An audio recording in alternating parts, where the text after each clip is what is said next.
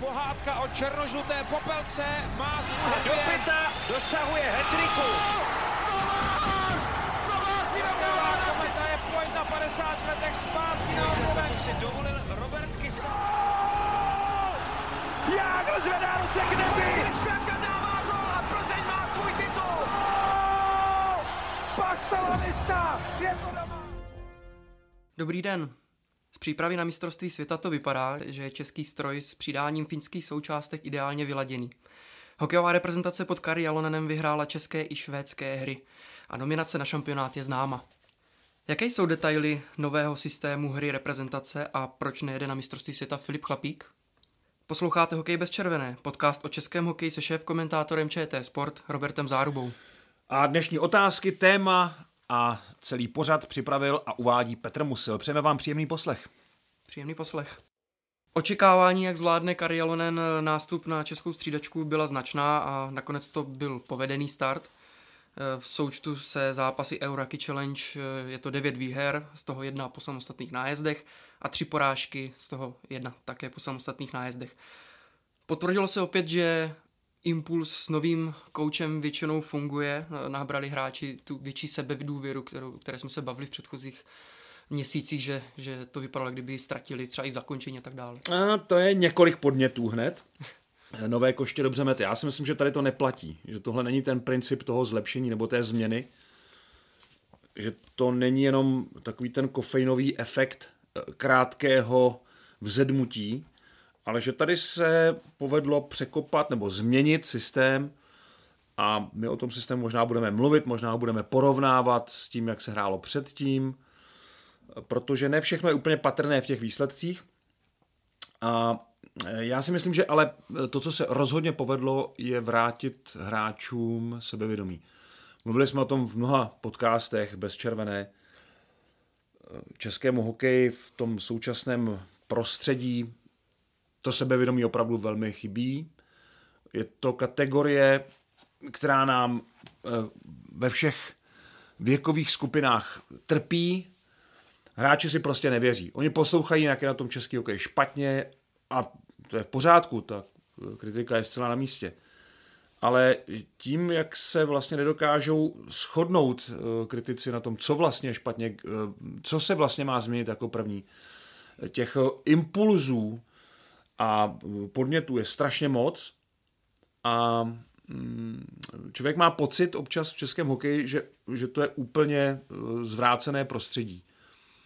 Jistě jsou věci, které jsou zcela anomální eh, a naprosto nepřijatelné, ale eh, lidi, kteří dělají hokej, nejsou jenom, jenom ti špatní. Lidi, kteří dělají hokej, jsou dobří a špatní a ti dobří jsou otrávení už toho, z toho prostředí a z toho, jak se to prezentuje. A myslím si, že to je, souča- že to je i velký, velké břemeno pro národní mužstvo, protože ti kluci samozřejmě nežijou ve vzduchoprázdnu, byť se vrátí z NHL, tak se vrátí do nějakého prostředí.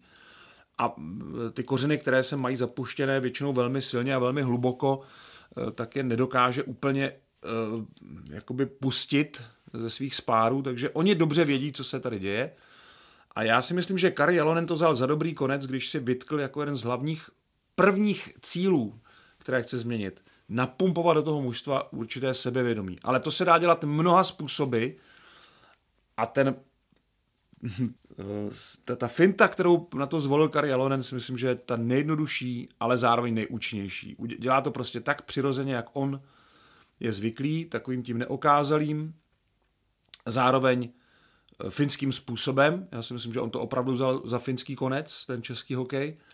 A je vidět, že to hráčům ta formalita jeho vystupování, že, mu, že jim to jako vyhovuje, že jim to prospívá, že paradoxně nechtějí mít kouče, který eh, se chová až příliš familiárně směrem dovnitř toho týmu ani směrem ven. A přesně takový je Kari Jalonen, podle mých tedy první dojmů. Český tým ukázal i při těch eh, dvou vítězstvích, dvou triumfech eh, na podnicích Eurohockey Tour vlastně takovou trochu rozdílnou tvář, protože na českých hrách exceloval v ofenzivě, triumf ve Stockholmu se pak nesl už trochu i v duchu té, toho zodpovědného dodržování taktiky. Eh, jsme vyhrávali na méně gólů. Pojďme si tedy detailně popsat herní prvky eh, do toho nového systému, aby to nebylo jenom protože stále hráči a, a i trenér mluví o systému, ale my nevíme úplně ty detailní věci, aby si divák představil vlastně na co se zaměřit v té hře a věděl, co se přesně zlepšilo. Ale já úplně nesouhlasím s tím zadáním. Já si myslím, že ten tým hrál se stejnou tváří. Oba ty turnaje a měl tam jenom ten výboj v utkání se Švédskem, kdy nám soupeř eh, svou rezignací v polovině zápasu nabídl to vysoké skóre. A sešlo se tam několik eh, příznivých skutečností, eh, ale myslím si, že ten tým hrál pořád stejně. Že oni opravdu lpí na tom, trenéři, a není to jenom věc Kariho Jalonena. On o té cestě přesvědčil i ostatní, rozdal i pravomoce v tom týmu, což je rovněž velmi důležité, že to není orientované pouze na něj, ale on velmi dobře delegoval pravomoce a svou pracovitostí vyžaduje jejich plnění, jo, invenci od těch trenérů. A je to úplně jiný přístup eh, v tom, že on je prostě Fin a jako Fin se chová. Eh, jako profesionál, i v komunikaci a zároveň eh, jedná velmi rovně. Myslím si, že tam nejsou žádné ani manažerské, ani jiné kličky související s jednáním s agenty. On jedná opravdu velmi přímo. E, taky si všimněme e, toho rozdílného postupu při nominaci. E, v minulých letech jsme byli zvyklí na to, že se sice dělala nominace, ale vlastně se udělala tak, aby až tak moc nebolela nikoho a ten tým jel vlastně jako předimenzovaná skupina na mistrovství světa a tam byli čekatelé a hráči. A ty dvě skupiny se nějak potkávaly na tréninku, prolínali se ve vnitřním životu toho týmu.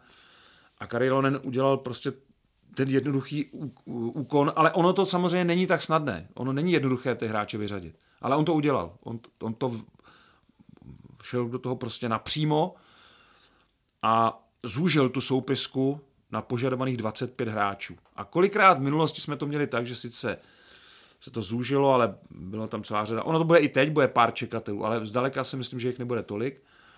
To za prvé a za druhé, kolikrát jsme jeli na, na mistrovství a neměli jsme soupisku 25 hráčů, nebo teďka těch 30, těch 30 už bylo jako akorát, to už jako vyhovovalo, ale v minulosti nejelo 25, ale 27 s tím, že se ještě uvidí a všelijak se tam spekulovalo, ale tady to vypadá, že se skutečně napíšou od začátku turnaje tři brankáři třeba. To je taky docela nezvyk.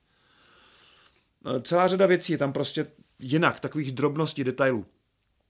A ten systém, já si myslím, že po celou tu dobu, co je Kari Elonen u národního týmu, to znamená těch 12 zápasů, že ten tým pracuje na tom systému, aby vypadal vlastně stejně skoro v každém zápase. A znova se tady vrátím k tomu, co mi kdysi říkal Josef Jandač, když vlastně stál na střídačce jako soupeř Kariho Jalonena, ať už jako asistent nebo jako hlavní kouč a říkal mi, jo, to je jednoduchý, my vlastně přesně víme, jak to Kary hraje a on to vůbec nemění. Uh, jo, jestli to je pravda, tak je to zázrak, protože ta neměnost funguje docela slušně. Kary Alonen má z 12 zápasů 9 vítězství a celou řadu věcí se mu podařilo vylepšit uh, v té sezóně národního mužstva. První třetiny, oslabení, do určité míry přesilovky, ale to je věc Martina Erata. Takovou tu kontrolu, kontrolu zápasu. To si myslím, že je podstatný prvek toho, toho systému. Možná jenom s výjimkou prvního zápasu na švédských hrách, tam trochu Švédové mě přišlo. E, několikrát se vytáhl vlastně brankář Langhammer a e, tam možná tak ten výkon nebyl dominantní, nebo nemám ten pocit. Já, já mám úplně nový dojem z těch zápasů se Švédy a Finy. My, ať jsme hráli v jakékoliv sestavě, my i soupeř, tak jsem měl pocit, že to sebevědomí v tom zápase má vždycky ta druhá strana. Že Švédové jsou si jistí, že ať se stane, co se stane v tom zápase, oni vždycky si najdou tu šanci, jak to utkání minimálně zdramatizovat, neli otočit a vyhrát. A e, pokud dali první gól nebo vedli v tom zápase, tak e, měli pocit, že je to tak, jak to má být. To tež Finové, ještě výrazněji v posledních letech. A já jsem po dlouhé době neměl tenhle pocit z těch zápasů, ať už v Ostravě, tam hrála roli skvělá atmosféra ostravského publika, to jako ještě jednou chci připomenout. Ale teď na neutrální půdě, respektive eh, proti Švédům v jejich prostředí, najednou jsem měl pocit, že ty zápasy vypadají stejně jako v té Ostravě. Že to není jenom to nadšení plynoucí z atmosféry utkání, ale že to vyplývá z důvěry hráčů v ten systém a v, ve vlastní schopnosti. A to jsme prostě v posledních letech neměli. Ať už to souvisí s čímkoliv v českém hokeji. Prostě to tam, pardon, mě upadla tuška, to, prostě jsme to tam e, neviděli. Nebo já jsem to v tom neviděl. A teď mám ten pocit, že ten, kdo diktuje, eh, jak ten zápas eh, se bude vyvíjet, a jak říká Kari Jelonen, najít způsob, jakým vyhrát ten zápas, a to nemusí být v každém utkání stejné, tak to je na naší straně. Ono se to samozřejmě může zvrtnout, na tom mistrovství se může stát, že se to potřeba pokazí a v nějakém utkání to nebude fungovat, ale když vidím sérii těch zápasů, z kterých mám tenhle dojem, tak si myslím, že ta změna se daří. Ne, že už se povedla, ten proces není hotový, ale daří se. A to byl ten kádr obměněný, což je další plus, protože na českých hrách byl trochu jiný kádr, na švédských hrách taky trochu jiný. To byla velká otázka. Jak to zvládnou ti noví hráči? Jak moc rychle se zapracují do toho systému a taky jak ho vezmou za svůj? A tady opět hm, si myslím, že zafungovala dobře lojalita kluků, kteří přijeli. Tomáš Hertl, Jakub Vrána. Ono se o Jakubu Vránovi lecos napovídalo po mistrovství světa v Bratislavě, kde nehrál čtvrtfinále, byl vyřazen a Miloš ho pak držel stranou. Ale ten kluk nikdy nestratil eh, touhu hrát za národní mužstvo a podřídit se v něm. Udělat prostě to, co bude třeba. A to platí i pro Radima Šimka, pro Filipa Hronka, pro ostatní, kteří přišli do toho týmu později, ale velmi rychle vzali ten systém za svůj a ty, ty věci, co po nich trenér chce. A když si ověřili v zápase, že to funguje, eh, nevím, jestli je to i uh, tolik baví jako ten otevřený hokej, ale myslím si, že ano, protože když se vyhrává, tak vás ten hokej vždycky trochu víc baví. A oni si vždycky zase najdou v tom zápase eh, zase chvíle pro to, kdy mohou ukázat, jak jsou kreativní, kdy si mohou zahrát ten český hokej. Není to jenom tak, že by Kari Jalonen držel opratě a a hráči nesměli se pohnout ze sektoru A do sektoru B. Takhle to není, ani to tak nemůže fungovat.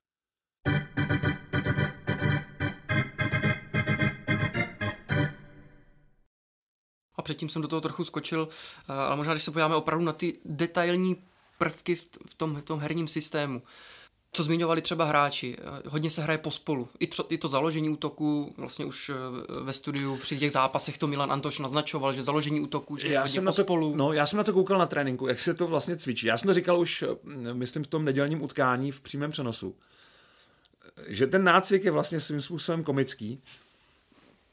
To je vždycky hned první cvičení tréninku, nebo aspoň já jsem dělal čtyři tréninky a třikrát to bylo první cvičení celého toho tréninku, že v pětkách, hned od začátku v pětkách, a není tam žádné jako rozcvič se, přihraj, eh, zabrusli si, s pukem si pohraj a to. Ne, začíná to, ten trénink začíná tímhle prvním cvičením, kdy celá pětka eh, vezme, dostane puk nahozený za bránu a bez odporu postupuje k červené čáře v té linii vlastně eh, obránci těsně za útočníky a mají za úkol já myslím, že tam je úkol, já jsem to počítal, na tři přihrávky se mají dostat k červené čáře, ale musí si dát ty tři přihrávky.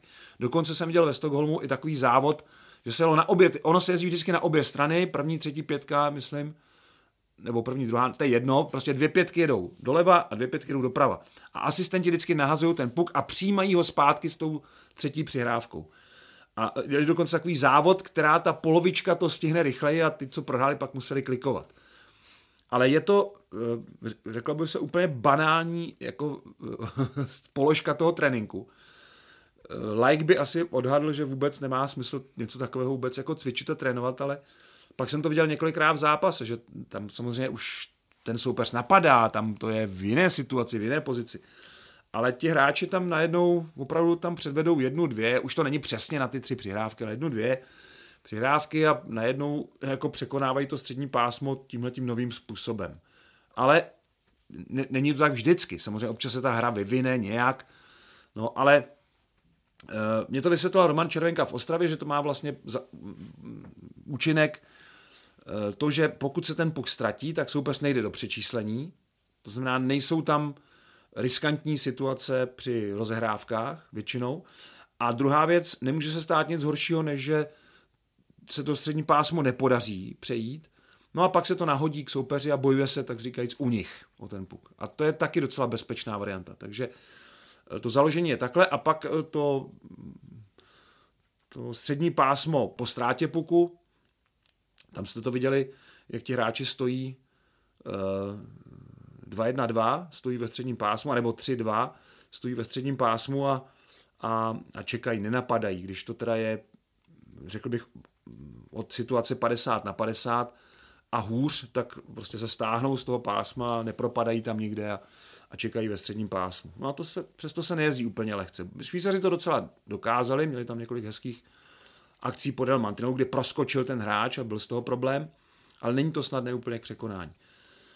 E, to je ale jenom část toho asi, z toho systému. Asi nejde úplně popsat úplně všechno, taky, taky e, ještě pár detailů si myslím, že se, že se ukáže až na mistrovství, ale e, ten základ je prostě v tom, že hráči opravdu stojí pohromadě a víc dbají na bezpečnost v tom zápase. Což vám ale paradoxně dává takovou tu zvláštní iniciativu, protože víc nebezpečných momentů není na té naší straně, což v minulosti většinou teda bylo. A ono je to vlastně mm, pochopitelné, je to vlastně základ takové té týmovosti souhry i na začátku tréninku, že se hned eh, hráči jakoby sehrají, dají si vlastně ty první tři přihrávky, pak postupují do toho útočného pásma, je to prostě eh, základ eh, určité souhry a zvláštní bylo možná to porovnání právě s Finy, kteří možná mají trochu podobný, podobný styl a tam pár těch nahozeních v určitých fázích bylo. Já jsem viděl trénink Finů v Pekingu, ještě před začátkem turnaje a dělali něco podobného. Nebylo to stejné cvičení, ale bylo to dost podobné. Bez odporu a vlastně se roz, zakládání akce Jelonen to zastavil, udělal takové to herecké štronzo, že se všichni zastavili na těch pozicích a on s nima postrkoval po tom ledě jak, jak s kuželkama, ty, ty musíš být tady nabruslený víc, ty musíš být otočený takhle, protože máš hokejku doprava. E, tam byly prostě detaily, které oni jako řešili před začátkem toho turnaje a e, bylo to docela něco podobného. Jako člověk by řekl pak v zápase, kde bude stát soupeř a zdaleka nemáte takové pohodlí v té rozehrávce, to musí být úplně něco jiného. No, eh, je to něco jiného, ale asi ten nácvik k něčemu dobrý je. Jako minimálně k tomu, že ti hráči eh, dostanou nějakou jako rutinu, eh, vědí, kam mají si najet, kde mají stát. Samozřejmě, když to pak soupeř přečte a nějak se postaví proti tomu, což si myslím, že udělali Švýcaři v tom nedělním zápase, tak se to hraje hůř, ale pořád se na to dá nějak zareagovat a Kari Elonen si myslím, že to, že to taky udělal.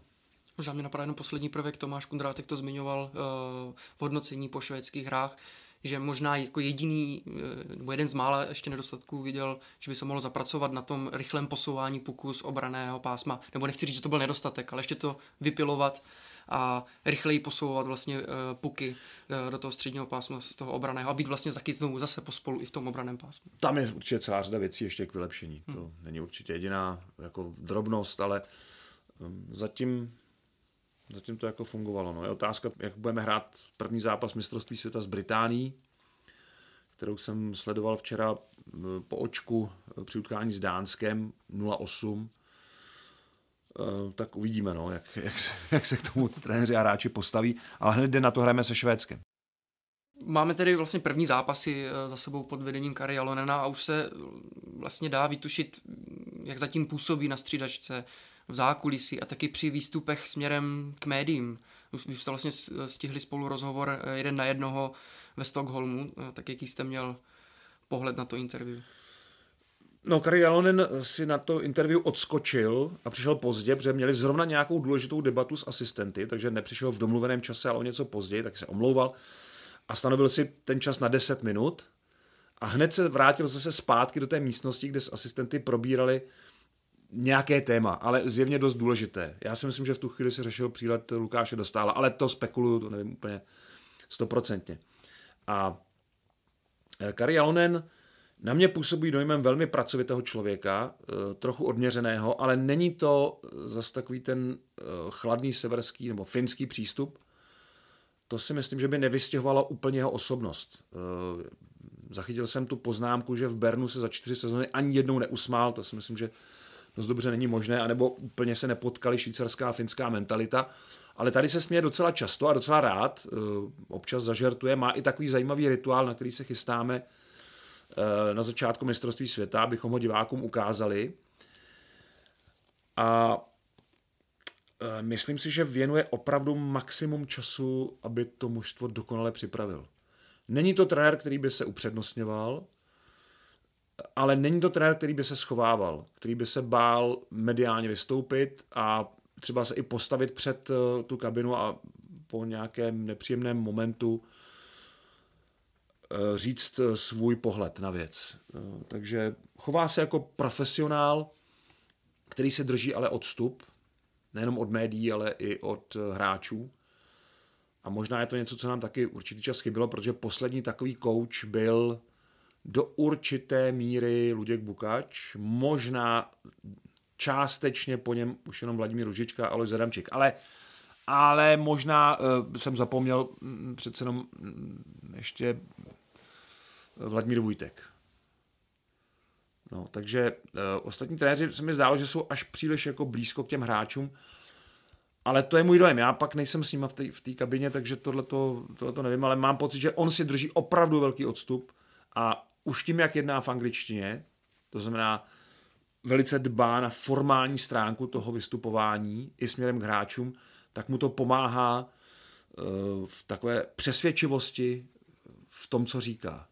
Jo, není to takový to, hele Vašku, ty pojď sem, takhle se postavíš, ty, co tam vyvádíš a to, ne, to, to od něj určitě jako nemůžeme čekat. Takže on s hráči jedná sice jakoby blízk, jako blízký jejich jako eh, člověk, ale je tam, je tam formální nějaká hranice, kterou si myslím, že zatím nikdo nepřekročil. Možná paradoxně pro novináře trochu eh, horší situace, protože se z toho projevu asi hůř dělají titulky. Nebo... Mm, neřekl bych. Ne, ne. Nemáte ten pocit? Ne. To se mi nezdá. Já si myslím, že vůbec nevadí. On jako udělal ten žert, eh, když předstoupil poprvé před novináře, řekl do finále mistrovství světa zbývá několik 85 dní nebo kolik. A všichni to měli jako titulek samozřejmě. Takže a tenhle ten vtip všichni použili. Ehm, ne, ne, ne, mně se líbí, eh, on je přímočarý, ale jednu věc, eh, já nevím, jestli si z toho všimli, ale, ale ten rozhovor, my jsme, já to považuji za takovou první část rozhovoru, který doufám eh, ještě zopakujeme jednou na mistrovství světa, kde ten rozhovor už ale povede Jirka Helcel ze studia, ale my v tom rozhovoru jsme se záměrně, z mojí strany to byl záměr, z jeho zjevně taky, jsme se vyhnuli jménům. Tam nepadlo jediné jméno. Protože mě nezajímalo, jestli má v jeho očích větší šanci Petr Kodítek nebo Petr Holík. Mě zajímalo, jak on se dívá na český hokej, jak se dívá na národní mužstvo, v čem eh, vidí největší eh, překážky a chtěl jsem ho taky představit eh, jako trenéra televizním divákům. A to jsem nechtěl dělat prostřednictvím konkrétních vazeb na toho hráče, toho hráče, toho hráče. To je teď téma pro mistrovství světa, kde už je ta nominace hotová. Jistě bude se čekat na nějaké posily, ale to už bude potom otázka na konkrétní jména. Přijede ten, přijede ten, počítáte s ním kam a e, líbí se vám tahle vazba, tenhle ten útok. Já, já jsem se v tom rozhovoru skoro úplně vyhnul tady těm e, konkrétním věcem, protože si myslím, že je, bylo zajímavější ukázat právě smysl uvažování Kariho Jalonena e, obecně, než právě v těch vztazích uvnitř kabiny. To je další téma, které budeme teď rozvíjet.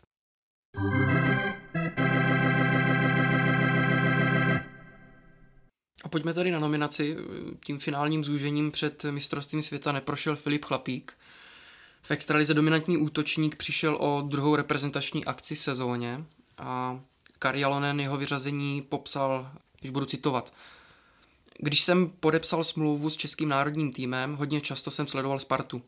Viděl jsem spoustu zápasů, on v extralize dominoval, v playoff Spartě pomohl do finále. Nakonec rozhodlo to, že jsme ho neviděli mezi hráči na přesilovku, to bylo klíčové. Vysvětlení tedy mm, takové trochu podobné mm, jako olympijských her. Mm, napadlo mě to srovnání třeba s Milanem Gulašem. E, on pak vlastně Filip Chlapík ne, nefiguroval ani v tom nejužším Eh, výběru Filipa Pešána. Zkrátka se mu nenašlo místo. Dá se říct, eh, že je tedy Filip Chlapík v národním týmu zatím těmi výkony, že, že není tak výrazný, nebo co vlastně rozhodlo o tom, že ho Kariala nenominoval? Především je škoda, že Filip Chlapík v tom týmu není, protože to pro Extraligu není úplně dobrá vizitka, ale jsou tam jiní hráči z Extraligy. Je to škoda i proto, že to je výborný hráč, je to uh, sympatický hráč. Ten uh, titul hokejista sezony nedostal jenom pro své výsledky, ale i s ohledem na vystupování. To bych chtěl říct na prvním místě. Za druhé, myslím si, že měl být v olympijské nominaci daleko spíš než v téhle na mistrovství světa, protože A i to je trochu uh, finský odkaz. Finalisté Extraligy to budou mít s ohledem na kalendář stále těžší nominovat se na mistrovství světa. To je fakt. Finové od toho uh, třeba loni skoro úplně upustili, že nebrali prostě finalisty a myslím si, že uh, řada zemí, kde prostě finále končí později, se zachovají hm, podobně. Protože otázka je, co takový hráč, eh, jak, rychle se může dostat eh, do jiného systému, do jiného týmu, do jiné situace a znovu získat ten hlad po úspěchu.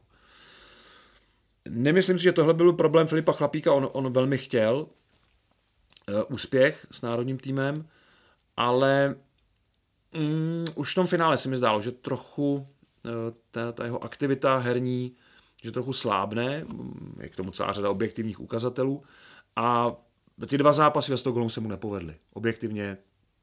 Když jsem viděl Matěje Blimla na jeho místě, eh, tak pardubický útočník byl lepší než Filip Chlapík. To se samozřejmě během turnaje může změnit, ale trenéři měli teď tu zkoušku a teď to vyhodnotili podle mě objektivně. A já doufám, že Filip Chlapík nezahořkne a bude chtít dále reprezentovat, protože by byla velká škoda, kdyby ze švýcarské ligy, kde věřím, že se mu povede dobrá sezóna, kdyby ztratil národní tým ze zřetele, protože je to opravdu nadprůměrný hráč. Eh, jiná situace než eh, při olympijské nominaci je v tom, že národní mužstvo je doplněné posilami z NHL. Takže na tom jeho postu je daleko větší konkurence, tam z té pravé strany přesilovku může hrát eh, Roman Červenka, může hrát ale taky Jakub Rána, Ehm, může tam stát, eh, já nevím, ještě někdo, kdo třeba přijede. Ehm, v těch dvou přesilovkových pětkách prostě nebyl. A to bylo klíčové. To si myslím, že rozhodlo. Ale ještě těžší byla podle všeho nominace Kariho Jalonena v obraně. Tam vyřadit eh, Michala Moravčíka. Myslím že tam ty důvody se trochu překrývaly s tím finále, to též tedy, co měl Filip Chlapík a Jakuba Kryčíka, jednoho z nejzkušenějších, ne nejzkušenějšího beka, to taky nebylo snadné rozhodnutí.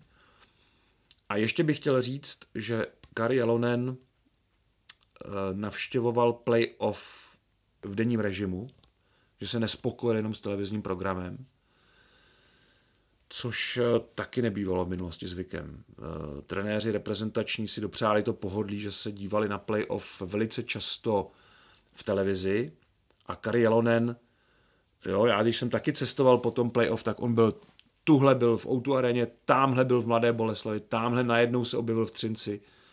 Uh, on, co šlo, tak chtěl vidět osobně, nechtěl se spolehnout jenom na ten televizní dojem. A i v tomhle si myslím, že trochu dal uh, těm svým předkůdcům flek, protože uh, myslím si, že kdyby se dělala docházka na zápasech vyřazovacích, tak by asi vyhrál za těch posledních deset let. Vrátím se ještě v krátkosti k Filipu Chlapíkovi. Asi není to jenom o přesilovkách, ale potom ani do nějaké třetí, čtvrté liny to asi není úplně, úplně hráč. A právě když jsem nad tím přemýšlel, tak eh, taky už to bylo nastíněno, jestli se zkrátka nečeká ještě na nějaké hráče z NHL, po případě na koho, a na, asi na hráče i ofenzivní, kteří by právě uh, potom zapadli do přesilovky. Eh, jak to vlastně realizační tým teď ještě zamýšlí. David Pastrňák je ve hře, nebo Martin Nečas, to je série vlastně Boston Filip chytil, může, hmm. když tam to nevypadá, ale může se stát cokoliv. V té kategorii ofenzivní hráč se prostě Filip Chlapík dostal pod čáru. A dusit ho někde ve čtvrté formaci. Jsou uh, hokejisté Michal Řepík, který, který zvládne obě ty role. U Filipa Chlapíka si myslím, že to byla škoda, že by to bylo trápení. Eh, a čekat na to, jestli se někdo zraní, když, a to je další rarita mimochodem tohle národního týmu, nikdo se nezranil do téhle chvíle. Probereme si to zpětně, kolik těch bolavých třísel a vazů bylo před mistrovstvími světa v posledních letech.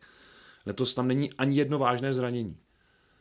Tak eh, čekat, až se někdo jako vypadne z té sestavy na to mistrovství, nevím. Já si myslím, že Filip Chlapík buď má být v prvních dvou útocích, nebo nemá. V tomhle to vidím podobně jako Filip Pešán, když nenominoval Milana Gulaše. Ono tam prostě neviděl, můžeme si o tom myslet, co chceme, ale tento zdůvodnění já beru. To je, to je relevantní. A Filip Chlapík teď prožívá teda něco podobného. Eh, před mistrovstvím světa, kde taky prostě ho trenéři neviděli nakonec v těch prvních dvou formacích. Když půjdeme na ty ofenzivní lídry, eh, pozornost vlastně budí i druhý nejproduktivnější Čech základní části letošní sezóny NHL, Tomáš Hertl. Opora San Jose Sharks se vrací do národního týmu po sedmi letech a kam se ve své hře posunul, nastínil v rozhovoru eh, ve Stockholmu. Tak je to hrozně, že je to sedm let, je to už dlouhá no. doba a jsem říkal, že vlastně po sedmi letech budu tak hrát za jiný dres, za, za jiný systém. Vlastně teď jsem fakt nehrál, ne, neměl jsem skoro jiný tréninky pořád, že jo, tam to jádro třeba kluku bylo stejný, furt ty tréninky stejný a teď po dlouhé době něco nového, tak se samozřejmě hrozně těším, ale rozhodně se ta karta trošku otočí během těch sedmi let. Předtím jsem tam byl spíš takový nováček, že jo, 20 letý, teď už těch zápasů fenál mám víc, že jo, mám jinou roli, jdu jsem určitě jako jeden z lídrů a, a člověk chce udělat co nejlepší úspěch a chce hlavně pomoct týmu, samozřejmě udělat medaily, protože pro nic jiného tady nejsme, než udělat medaily. Tak já, je pravda, že poslední roky táta vždycky mi říkával, že dávám z dorážky a myslím si, že letos jsem dával celkem, celkem hezký góly, ale, ale na konci dne samozřejmě se počítají všechny stejně a, a jedno, jedno, jestli to je z dorážky nebo od brusle, anebo člověk udělá hráče a dá góla, ale všechny góly se počítají, já vždycky se snažím jít, já jsem hodně před bránou, jsem v přeslovkách, snažím se využít svoje tělo, dávat ty góly z dorážek a takový, ale samozřejmě letos se povedly, že člověk třeba udělá hráč nebo tak, je to příjemný, ale za každý gól jsem rád. Jak vypadal herně Tomáš Hertl na švédských hrách a on už to trochu naznačil teď v tom předchozím synchronu, ale co může týmu přinést? No, on to opravdu popsal. A hlavně to předvedl na ledě. Byl velmi silný v osobních soubojích, vyhrál hodně puků, myslím si, že když by vzal hráče národního mužstva z téhle sezóny, tak možná Michal Špaček a Roman Červenka eh, měli tolik vyhraných soubojů o puk, jako Tomáš Hrdl v těch dvou zápasech, když bychom vzali teda průměr na zápas. Takže eh, tohle určitě a mm, takový respekt kolem té brány on má od soupeřů. On jak je velký a umí se k tomu postavit a e, dovede to s pukem, umí hrát pod nohama docela slušně, jako má ty, ty dorážky, takže mm, no, tímhle, tímhle samozřejmě může být hodně platný. No a není nešikovný ani na tu mezihru, aby, nebylo, aby jsme z něj nedělali nějakého bouchače kolem brankoviště. To zase by nebylo úplně kompletní. To by taky mu San Jose tu smlouvu takhle ne, ne, eh, jako nepinkli. Takže on má všechny ty hokejové věci má v nadprůměru a výrazně v nadprůměru, řekl bych, na hvězdné úrovni má hru kolem branky. Eh, další z, lí, z lídrů, eh, Roman Červenka, tady mě spíš jen zajímá, ještě se neurčil kapitán a asistenti, to bude až těsně před turnajem, nebo máš šanci Roman Červenka na to, aby byl opět kapitán, vypadá to tak? Já si myslím, že to tak zůstane. Že má přirozený respekt v kabině, je to mistr světa, medailista, moc toho odehrál, stále moc dokazuje, jak je dobrý ve švýcarské lize, vyhrál kanadské bodování téhle soutěže.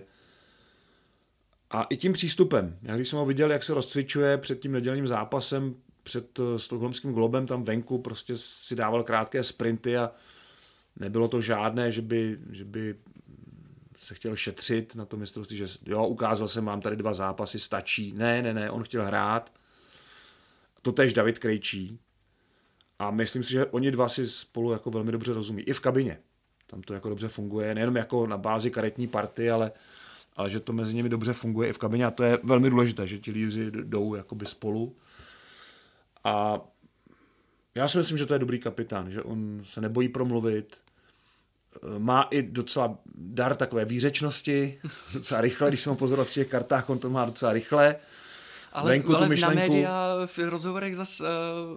Uh, o, pozor, ne, ne, ne, ne, ne. Nepřijde mi to úplně ne, ne, ne, zajímavé ne, někdy. Ne, tak to mě skoro vždycky, protože on to dokáže sformulovat.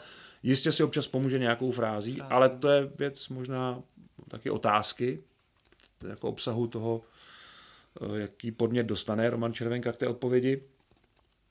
Takže mm, já si myslím, že s ním rozhovory můžou být zajímavé, když jsou zajímavé otázky. Eh, Kari Jalonen eh, vlastně po příletu do Prahy eh, řekl, že některé útočné vazby už v hlavě má. Tak dá se odhadnout, které jsou nechci říct jisté, ono nejsou jisté zatím žádné, ale očekávané nějaké vazby třeba v té ofenzivě? Já si myslím, že jsou pevně dané obrané dvojice. Filip Hronek, Radim Šimek. Jako zkusili to spolu dvakrát, fungovalo to dobře. Nevadí ani, že jsou oba dva menší postavy. Tomáš Kundrádek, David Musil, sehraní Střince, další jasná dvojka. David Jiříček, David Sklenička. Eh, vypadali prostě skvěle v těch zápasech. Michal Jordán, Jan Ščotka, taky si myslím, že to jako takhle zůstane.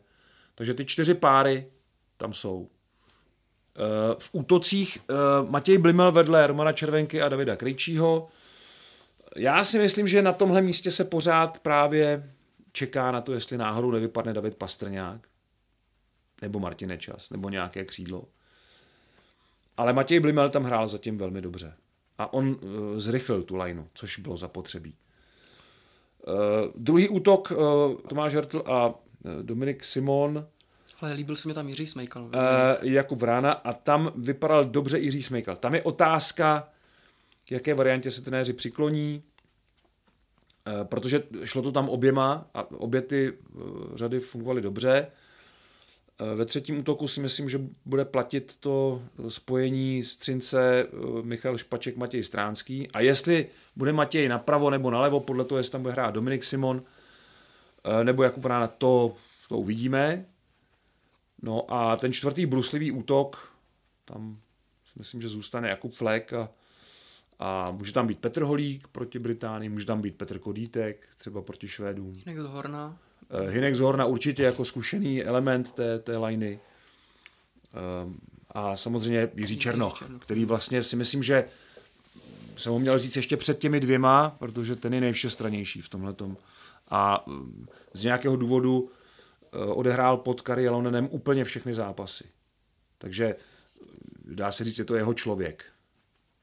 No, takže vazby tam jsou. Jako, myslím, že to, jak, jak v minulosti jsme tápali, jak to bude a ptali jsme se, tady není moc na co se ptát, tady to je celkem jasné, tady jsou jenom opravdu drobná prázdná místa nebo drobné otazníky v té sestavě, ale žádné velké otázky tady asi padat nebudou ohledně sestavy. Ta sestava vypadá, že takhle začne, uvidíme, jak to bude dál.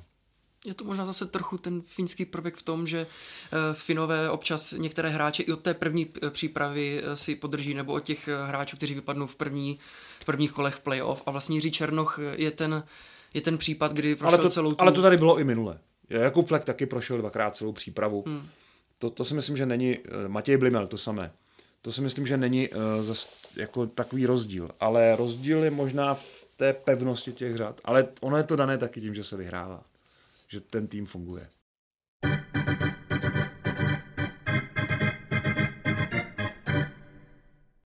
Eh, obranu jsme vlastně z větší části probrali, ale eh, jedno jméno ještě taky poutá David Jiříček, eh, který pojede vlastně na mistrovství světa. Možná taky podobný případ, jak u Slováků Šimon Němec, to znamená prostě mladý perspektivní obránce, to je asi taky pozitivum té nominace, že dáme uh, rozhled těm no, mladším hráčům. Oba dva jdou na draft NHL a už Filip Pešán měl hodně dotazů, jestli David Jiříček pojede na turnaje Karialy, jestli tam bude hrát, jakou tam bude mít roli, jestli stojí za to kupovat si letenky z Ameriky eh, do Evropy, protože vzbuzuje velký zájem. A to, že je v pořádku zdravotně, to je první předpoklad. A zaplať pámbu za to, že se dal takhle rychle dohromady po tom těžkém zranění z mistrovství světa juniorů. To, že si ho eh, trenéři vzali, to je skvělé. Eh, obránce eh, trénuje Libor Zábranský, který s tímhle věkem umí pracovat. Dokonce bych řekl, že si bere takový zvláštní patronát nad mladými talenty. Pokud se urodí nějaký jiný mladý talent, Myslím si, že dopadne podobně. Uh, Vys Eduard Čale prostě v Brně, který by měl dostat eh, větší prostor pod uh, novým koučem Pešoutem, ale to všechno samozřejmě se děje s vědomým plným souhlasem a maximální podporou Libora Zábranského, to je, to je jako jasné. Dokonce jsme se o tom i bavili v Ostravě, takže vím, že to tak je. A Libor je nadšený, že tam má právě takového mladého hráče, kterého může rozvíjet, kterého může jakoby tvořit, může mu ještě pomoct V tom, a to, že David půjde na, na draft, je jasné. To, že půjde velmi rychle ven, je taky jasné. Kdyby si ještě dal sezonu v Plzni, bylo by to nádherné, ale řekl bych, že to není úplně ta nad 50% varianta, ale kdyby se to stalo, tak pro Extraligu úplně to nejlepší, co se může stát, eh, protože mít tady, vidět tady po, progres toho hráče, prokázat, že Extraliga umí takového hráče vychovat na světovou úroveň, eh, by byla daleko větší reklama než příchod 50 cizinců do, do našich klubů a přestupy od, od někud nikam. Takže mm, jo, David Jiříček je opravdu uh, hráč, na, který stojí za pozornost, hráč, na jakého jsme tady dlouho čekali, docela jako si myslím, že naplňuje ty, ty představy o tom, že má ten potenciál.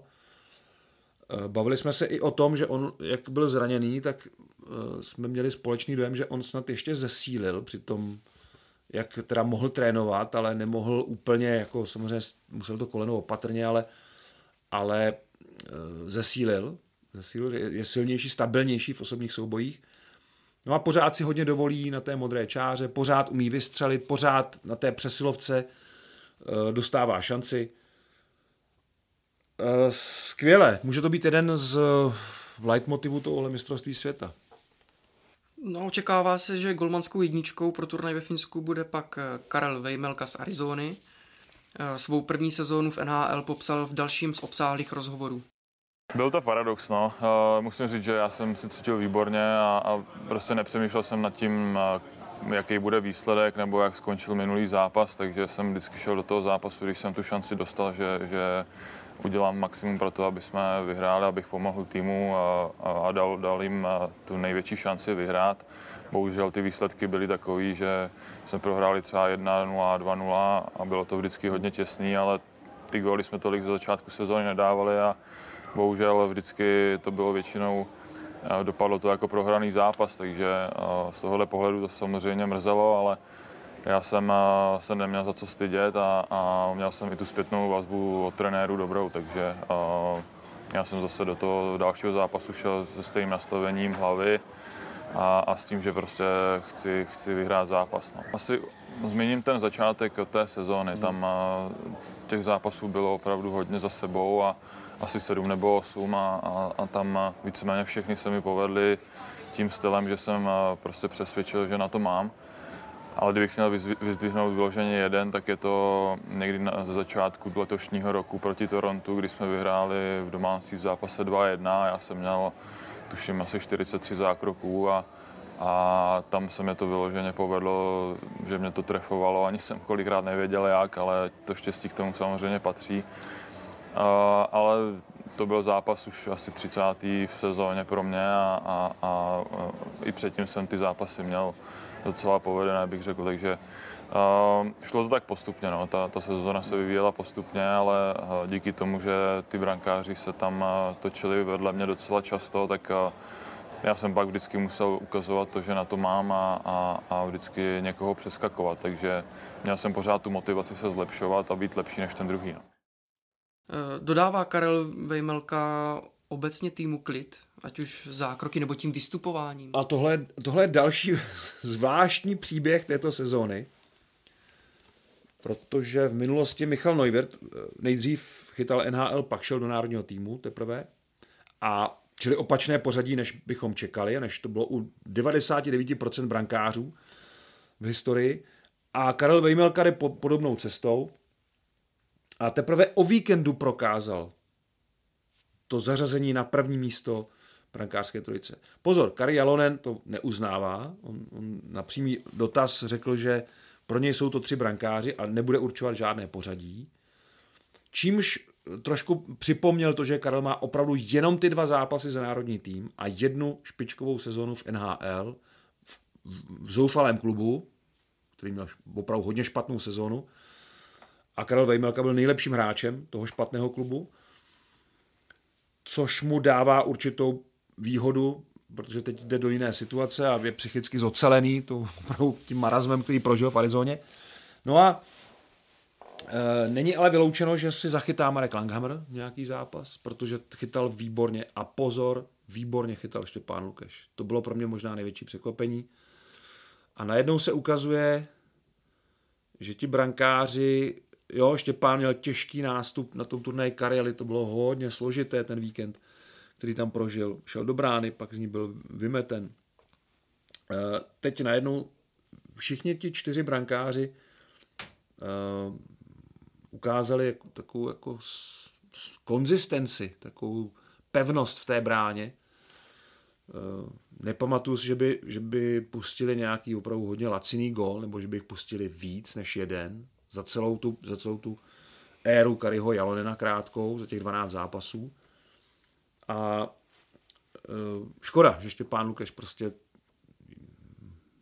nedostane tu šanci dál, ale přílet Lukáše Dostala dává, dává smysl. To je prostě mladý brankář, který se potřebuje zase připojit k českému hokeji. On je velký patriot a je skvělé ho mít zpátky, i s tou krátkou zkušeností v NHL, kterou udělal. Takže ta trojice vypadá hodně zajímavě. A ještě jedna pikantní věc, eh, pikantní poznámka, všichni tři prošli Liboru Zábranskému v kometě Brno a ani jeden z nich se tam neudržel. Což je jako opravdu paradox. A teď se setkají teda v kabině národního mužstva. Mám dvě myšlenky.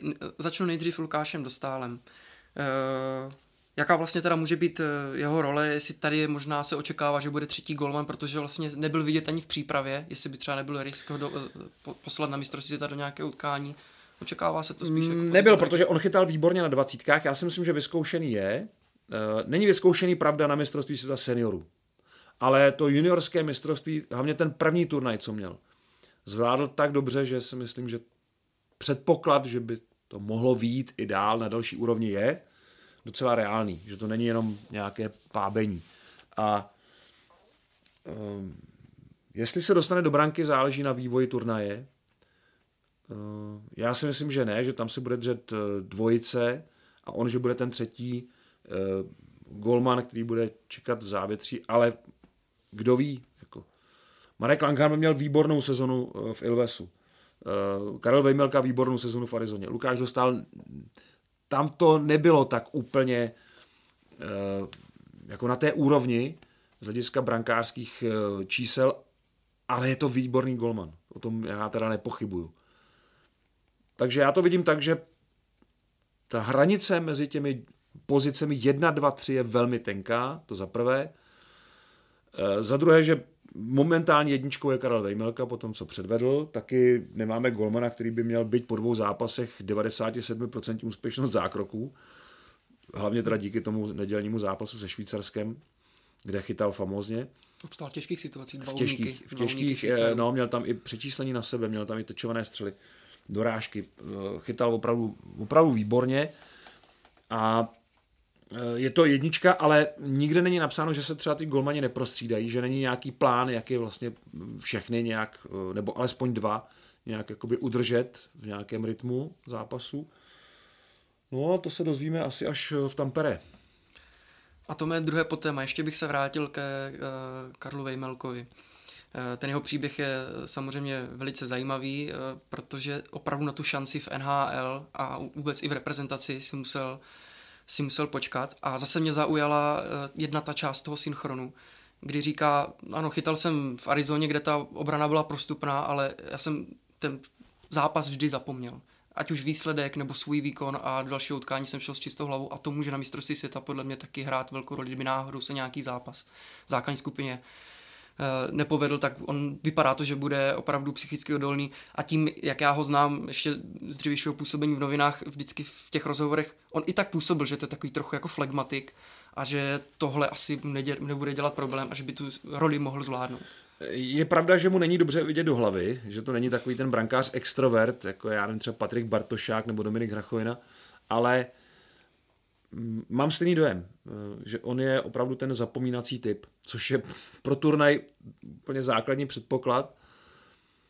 No, třeba ani nebude mít na co zapomínat, že to bude naopak, že to, bude, že to půjde dobře a to bychom si samozřejmě všichni přáli, ale Karel Vymelka je, eh, se zdá být připraven na tu roli. Že tím prostě prošel v té sezóně a že, že ví, co ho čeká. Hlavně mě překvapilo, že eh, ať už co se týká NHL nebo reprezentace, že možná eh, se k těmto metám nedostal trochu dřív, protože on má ideální předpoklady a právě třeba na NHL, protože je vysoký golman, 193 cm, takže i vlastně v tom rozkleku dokáže zaujmout hodně eh, prostoru, prakticky ty ramena už má skoro až k horní tyčce, což se v NHL cení. Nedávno vyhrál vlastně trofej pro nejlepšího brankáře NHL Conor Helibak, což je takový jako možná podobný těmi proporcemi golman. A on patřil vlastně Nashville Predators, hmm. Už v působení, při působení v Brně často komunikoval s jejich uh, trenérem brankářů, no, ale, ale prostě stále ale Nashville, to nešlo. Te, Nashville je pohřebiště českých brankářů. Přesně tak, Marek Mazanec a Miroslav Svoboda, hned mě to napadlo. To zaplať pámu, že, že ho vyměnili, že, že, to, že to prostě mohl zkusit jinde. Byť Arizona, jak říkám, velmi špatná sezóna, ale uh, Karel je úplně ohromil tím, jak si vedl v té sezóně. A na druhou stranu Arizona dává teď v poslední době i šanci hráčům z Evropy hmm. v té přestavbě, ať už je to Harry Settery, anebo vlastně i Miloš Kelamen, taky další hráč z Evropy, který hmm. zkouší, kdežto v Nešvilu se prostě dlouho sázelo na Pekuriného, Eh, teď by měl být jedničkou, nebo už je jedničkou Juse Saros a možná se čeká na eh, právě dalšího golmana Jaroslav Askarov. Takže hmm. tam už je ta brankářská situace vyřešena. Takže tady měl štěstí, že vlastně i na tým, že se chytl v Arizoně. No. A ještě poslední téma. Podle vašich informací, které jste sdílel na Twitteru, se ve Stockholmu dohodlo, že čtvrtým týmem Eurohockey Tour pro uh, další sezónu bude Švýcarsko, které přebírá ten vánoční termín pro svůj turnaj. Je to logická volba eh, a jaké bylo třeba srovnání právě s tím hokejem eh, ze země Helvétského kříže? No tabulkově je to nejkvalitnější tým eh, po Švédsku, Finsku, Rusko škrtáme v Evropě, který byl k mání. Takže z výkonnostního hlediska si myslím, že to je adekvátní náhrada. Byť stylově, samozřejmě Rusové jsou vždycky trošku zvláštní, ale na ty dvě sezony to bude velmi dobrá velmi dobrá společnost. Eh, mě samozřejmě by bavilo víc, kdyby se do té Eurohockey Tour zapojilo víc týmů, ale bylo by vysvětleno, že z ekonomických důvodů to není dost dobře možné. Že by se to prodražilo a že už by ten podnik na sebe nevydělal. Teď ještě pořád eh, tím zájmem, který je u nás, eh, a pak o ty domácí turné. Ve Finsku o Karjalu, ve Švédsku o švédské hry, o Bear Hockey Games – a doufám ve Švýcarsku, eh, že to bude podobné, tak tím se vlastně eh, saturují partneři Eurohockey Tour, kteří to celé platí, jo? kteří dávají dohromady vlastně eh, rozpočet a tím pádem to jaksi dává tedy asi nejvíc smysl. Mně by se líbilo, kdyby až jednou se bude uvažovat o návratu Rusů, možná, kdyby ty Švýcaři zůstali, nebo kdyby se to třeba rozšířilo ještě, ale no, problém je v termínech, samozřejmě nedají se hrát turné s pěti týmy, respektive je to trošku ne, pak nesymetrické ty, ty zápasy, protože se nedá hrát každý s každým. A zřejmě není možné to rozšířit na víc než čtyři uh, účastníky Eurohockey Tour, že to je opravdu jako vybraná společnost. Uh, sportovně by se mi to líbilo moc, ale chápu, že ekonomicky to asi jako jinak nejde což je opravdu škoda.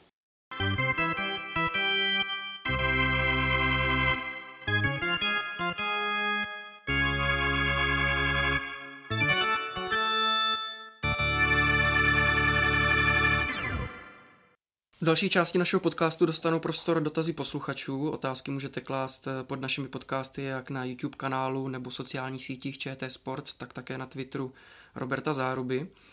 A já vlastně plynule navážu na poslední bod toho hlavního tématu, protože uh, nám vlastně na YouTube kanálu přišel dotaz na formát uh, Eurohockey Tour, který by mohl být eh, podle toho návrhu, že by to ozvláštnilo ten turnaj, hrálo by se ve dvou divizích a poslední tým z první by se stupoval do druhé, případně by se hrála série o udržení.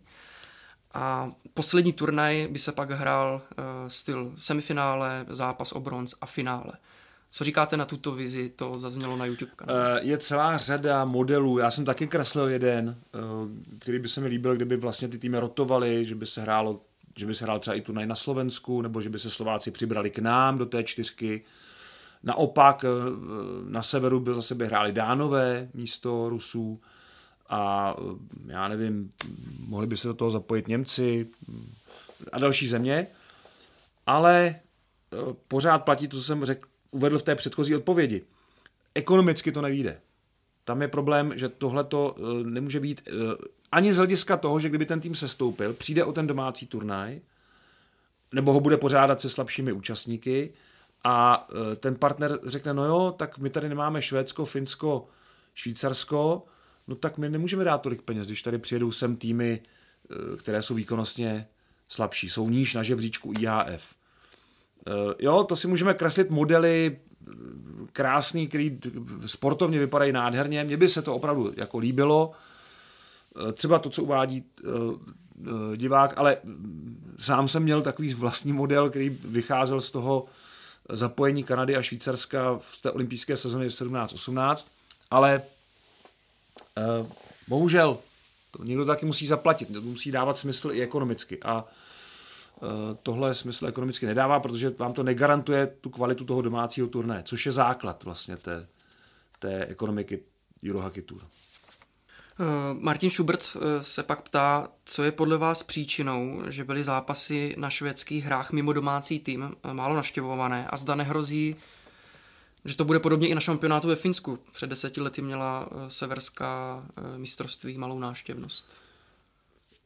Za prvé Švédům klesá návštěvnost na zápasech národního týmu, takže oni hledají různá místa, kdyby se ten turnaj mohl hrát, ale letos se přiklonili ke Stockholmu, a dokonce uh, nenechali hrát týmy v Huvetu, kam nás vlastně ani nepustili, takže nevím, jestli už nezačala ta už dlouho slibovaná přestavba téhle staré krásné haly. Uh, a, a hrál se teda v Glubenu. V Glubenu, když nepřijde aspoň 8 tisíc lidí, tak to vypadá to hlediště, že je takové jako smutné, prázdné, protože ta hala je obrovská, ale je nádherná, takže já jsem byl rád, že se tam hrálo. Nicméně to je první věc. Úbytek obecně diváků na zápasech švédské reprezentace a druhý problém, Švédové natvrdo hráli zápasy finále švédské ligy proti utkáním národního týmu Lilo Feriestat. Takže to, to, jako u nás těžko myslitelné, že bychom, i když my jsme od toho taky neměli daleko, ten, ten, ta kolize termínová v olympijské sezóně byla velmi nešťastná, ale nakonec uh, i televizně se to podařilo jako zpracovat, takže diváci to, to hlavní jako dostali. E, nicméně ve Švédsku, jak je to rozdvojené, tak e, tam jako se s tím jako opravdu, jak se říká, nemazali. Tam prostě šlo finále proti zápasu národního týmu, takže si kradli navzájem e, sledovanost diváckou, celkový ten zájem médií a tak. A tam i měli problém, že eh, myslím, že pátý zápas, nevím přesně, ale vím, že když jsme tam byli, takže se muselo odložit utkání eh, ve Friesteru, protože Luleo mělo problémy s odletem a ten zápas se, se vlastně o pár hodin musel jakoby posunout. Takže jim to způsobilo jako dost velké potíže. No, mm. na druhou stranu u nás také probíhalo finále playoff. Ale, ale byla, byla snaha aspoň. Hmm. Byla snaha, aby to nekolidovalo úplně proti sobě aby ty zápasy aspoň podstatným časem toho zápasu navazovaly na sebe. To ve Švédsku jako nikdo neřeší. Nebo neřešili to teda. Nepodařilo se to jako sladit. Na YouTube máme i otázku, jak bude vypadat složení komentátorů na mistrovství světa, konkrétně kdo bude v Tampere a kdo v Helsinkách a jako podotázka, jak probíhá nasazení komentátorů na jednotlivé zápasy, můžeme třeba i ty, ty české zápasy, jak to probíhá to nasazení. Uh, v Tampere budeme ve dvou dvojicích, ale ty dvojice nejsou jakoby pevné, ale budeme tam uh, já a Tomáš Jílek jako komentátoři, uh, Martin Procházka a Petr Hubáček jako expertní komentátoři a v Helsinkách věhali budou komentovat Ondřej Zamazal a Milan Antoš, ale protože by to nevyšlo na počet zápasů a tu helsinskou dvojici bychom uvařili, tak tam budeme zajíždět Eh, s Tomášem a s, vždycky s jedním expertem na zápasy, abychom Ondrovi eh, Zamazalovi a Milanovi Antošovi trochu odlehčili. Já vím, že to vypadá jako, že to nic není, ale eh, komentovat jeden zápas denně v pořádku, komentovat dva už je docela jako hodně náročné a dělat to víc dnů za sebou, to už je uh, těžko představitelná zátěž. To, to, je, to se těžko vysvětluje, eh, před, eh, to byste se museli zkusit jako opravdu v tom prostředí, v té situaci a s tou přípravou. A protože na Ondru by tam vycházely dokonce ještě tři zápasy denně. O tom prvním víkendu, sobota, neděle, ve druhém víkendu je to sobota a pak ještě úterý ve čtyřech dnech, tak tam budeme dojíždět a budeme vlastně některé zápasy komentovat a vracet se zpátky do Tampere. A vychází to z těch 64 zápasů neúplně přesně na rovné tři díly, to ani nejde, ale zhruba takže každý z nás lehce nad 20 zápasů odkomentuje a to je za těch 17 dní snesitelná zátěž. A nasazování na české zápasy, no to nasazení dělám já a e, na české zápasy e, nasazuju opravdu podle zkušeností, podle pořadí. No a já ten národní tým sleduju celou sezónu, takže logicky těch zápasů mám víc. A mám i ty jako možná jako důležitější, byť pro mě teda není žádný málo důležitý. A já začínám zápasem s Velkou Británií, takže eh, to se zdá být jako nejslabší soupeř, ale je to první zápas na mistrovství světa. No a pak uh, máme takový režim zvláštní čtvrtfinále, semifinále, finále, ale to bude záležet na tom, kam se náš tým dostane. To teď nemá cenu. Ale ten, tenhle, ten, ten režim na to playoff pak máme už léta zaběhnutý, takže pokud to nastane, tak se to diváci dozvědí včas. A u reprezentačního tématu ještě zůstaneme. Milan Moc eh, se ptá, eh, jak se díváte na výkony a způsob hry Eduarda Šalého, Jiřího Kulicha, Tomáše Hamary a vlastně celkově týmu, který byl na mistrovství světa do 18 let. Tam mě chybí ještě jméno Šapovaliv, aby ta pětka Protože byla... Milan Moc byl nadšený z výkonu jo, reprezentace do 18 let, která hrála podle něj technicky a s velkým sebevědomím. Tento styl se podle něj v českém hokeji dlouho nepraktikoval. Byl tam trochu rozdíl mezi tou první pětkou a hlavně přesilovce a tím, eh, těmi dalšími hráči. Nicméně celkově ten tým nás zase trochu oddělil od toho druhého sledu v Evropě. Vys to čtvrtfinále se Švýcarskem, první zápas s domácím Německem, vůbec nejednoduchý.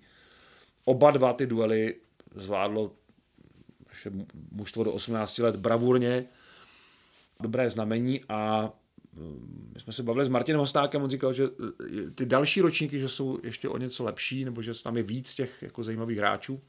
Já jsem sledoval finále juniorské dorostenecké ligy, tam se rýsuje pár jako zajímavých borců. Ale e, opravdu výkony téhle e, pětky nebo těch tří, čtyř jmenovaných hráčů jsou nadstandardní a z mého osobního pohledu e, tohle budou největší posily extraligy pro příští sezónu. Tomáš Hamara bude asi pokračovat ve Finsku, ale Eduard Čale v, v Brně, Jiří Kulich ve Varech, tihle kluci, jestli tam zůstanou, tak pro mě to jsou významnější zprávy, než to, jestli tam budou angažovat tady nějakého Švéda, tady nějakého Fina, tady nějakého Kanaděna, tady jestli přestoupí někdo mezi, mezi eh, tím a tím klubem. Eh, já si myslím, že pro český hokej jsou tohle ty eh, titulkové informace. A jako Petr sám po, po turnaji říkal, že si myslí, že právě některý z těch hráčů, že vlastně, které měl v týmu, že mohou být uh, hráči budoucnosti. Neříkám hvězdami, ale že klidně to mohou dotáhnout daleko. Opravdu měl, se, měl víru tady. Musíme si uvědomit, že ti kluci stojí pořád na startu. Jo, ti jsou ještě pořád ve startovních blocích a teď možná právě tu příští sezonu by měli vyběhnout na tu dlouhou a těžkou trať, a jo, na tom startu vypadají hezky, ukázali nám pěkný hokej a svoje dovednosti, ale teď to budou muset prokázat v dospělém hokeji. A to není úplně to samé. Bylo by skvělé, kdyby prošli stejnou cestou jako Martin Nečas nebo Jan Ruta. Jo, každý má ten oblouk té kariéry jinak vytvarovaný. Někdo půjde rychle ven, někdo půjde pomaleji, ale bylo by fajn, kdyby prostě na konci byla Eh, nějaká pevná kariéra, která pomůže českému hokeji, protože to je konec konců téma našeho podcastu.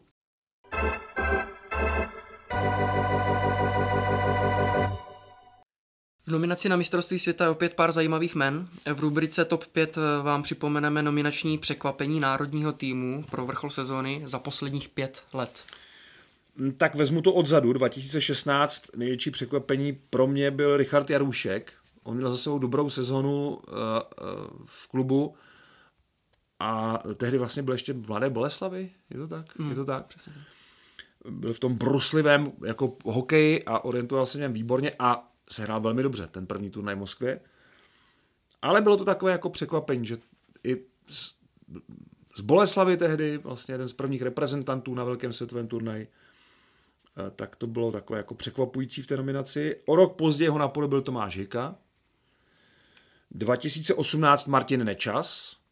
Nesnad, že by to bylo úplně nečekané, ale přece jenom neměl toho tolik odehráno ještě za seniorský národní tým, ale ve dvacítkách zářil tak, že se to nedalo přehlédnout a ignorovat. 2019 Michal Moravčík, eh, který už předtím eh, byl v té první sezóně v národním týmu byl nominován eh, do Kodaně 2018, ale zopakoval to pak i do toho silného týmu v Bratislavě. Byl v té nominaci. Loni 2021 Matěj Blimel, Jakub Flek. Pro hráče je důležité, že vědí, že se při poctivé účasti v Eurohockey Tour mohou dostat až k tomu vrcholu. Nebo oba dva prošli tou přípravou od začátku, skoro. Jakub Flek určitě a Matěj Blimel skoro od začátku. Takže tohle je důležité, že to není zapovězené, že ti kluci nastoupí do přípravy s tím, no jo, stejně až přijde ten, ten, ten, ten, tak stejně já poletím. Ne, ne, ne, ne, ne, poletí na mistrovství nakonec. A to se povedlo. No a letos eh, Jiří Černoch, skvělý start do sezony, čtyři góly v prvním televizním utkání, zranění ve druhém zápase a teď co bude dál s tou sezónou. Eh, Vary se nedostali nikam daleko v playoff, ale Jiří Černoch je další eh, ukázkou toho, že při nechci říct jenom poctivém přístupu, já nechci z těch hráčů dělat jenom, že jsou to roboti, kteří jenom plní nějaké úkoly, ale dokázal to, co umí a to, co se naučil ve svém hokejovém životě, dokáže uplatnit tak, že přesvědčí trenéra. A není toho málo. Jirka Černoch je všestranný hráč, takže možná překvapení v té nominaci, ale, ale zasloužené. Tak to je z dalšího dílu podcastu Hokej bez červené všechno. Připomínám, že všechny díly, včetně Hokej Focus podcastu, najdete na webu čtsport.cz, ve všech podcastových aplikacích a na YouTube. Mějte se hezky. Mějte se krásně a další podcast zkusíme udělat z mistrovství světa a když ne, tak po šampionátu. Každopádně tímhle sezóna pro nás bez červené nekončí. Krásný den.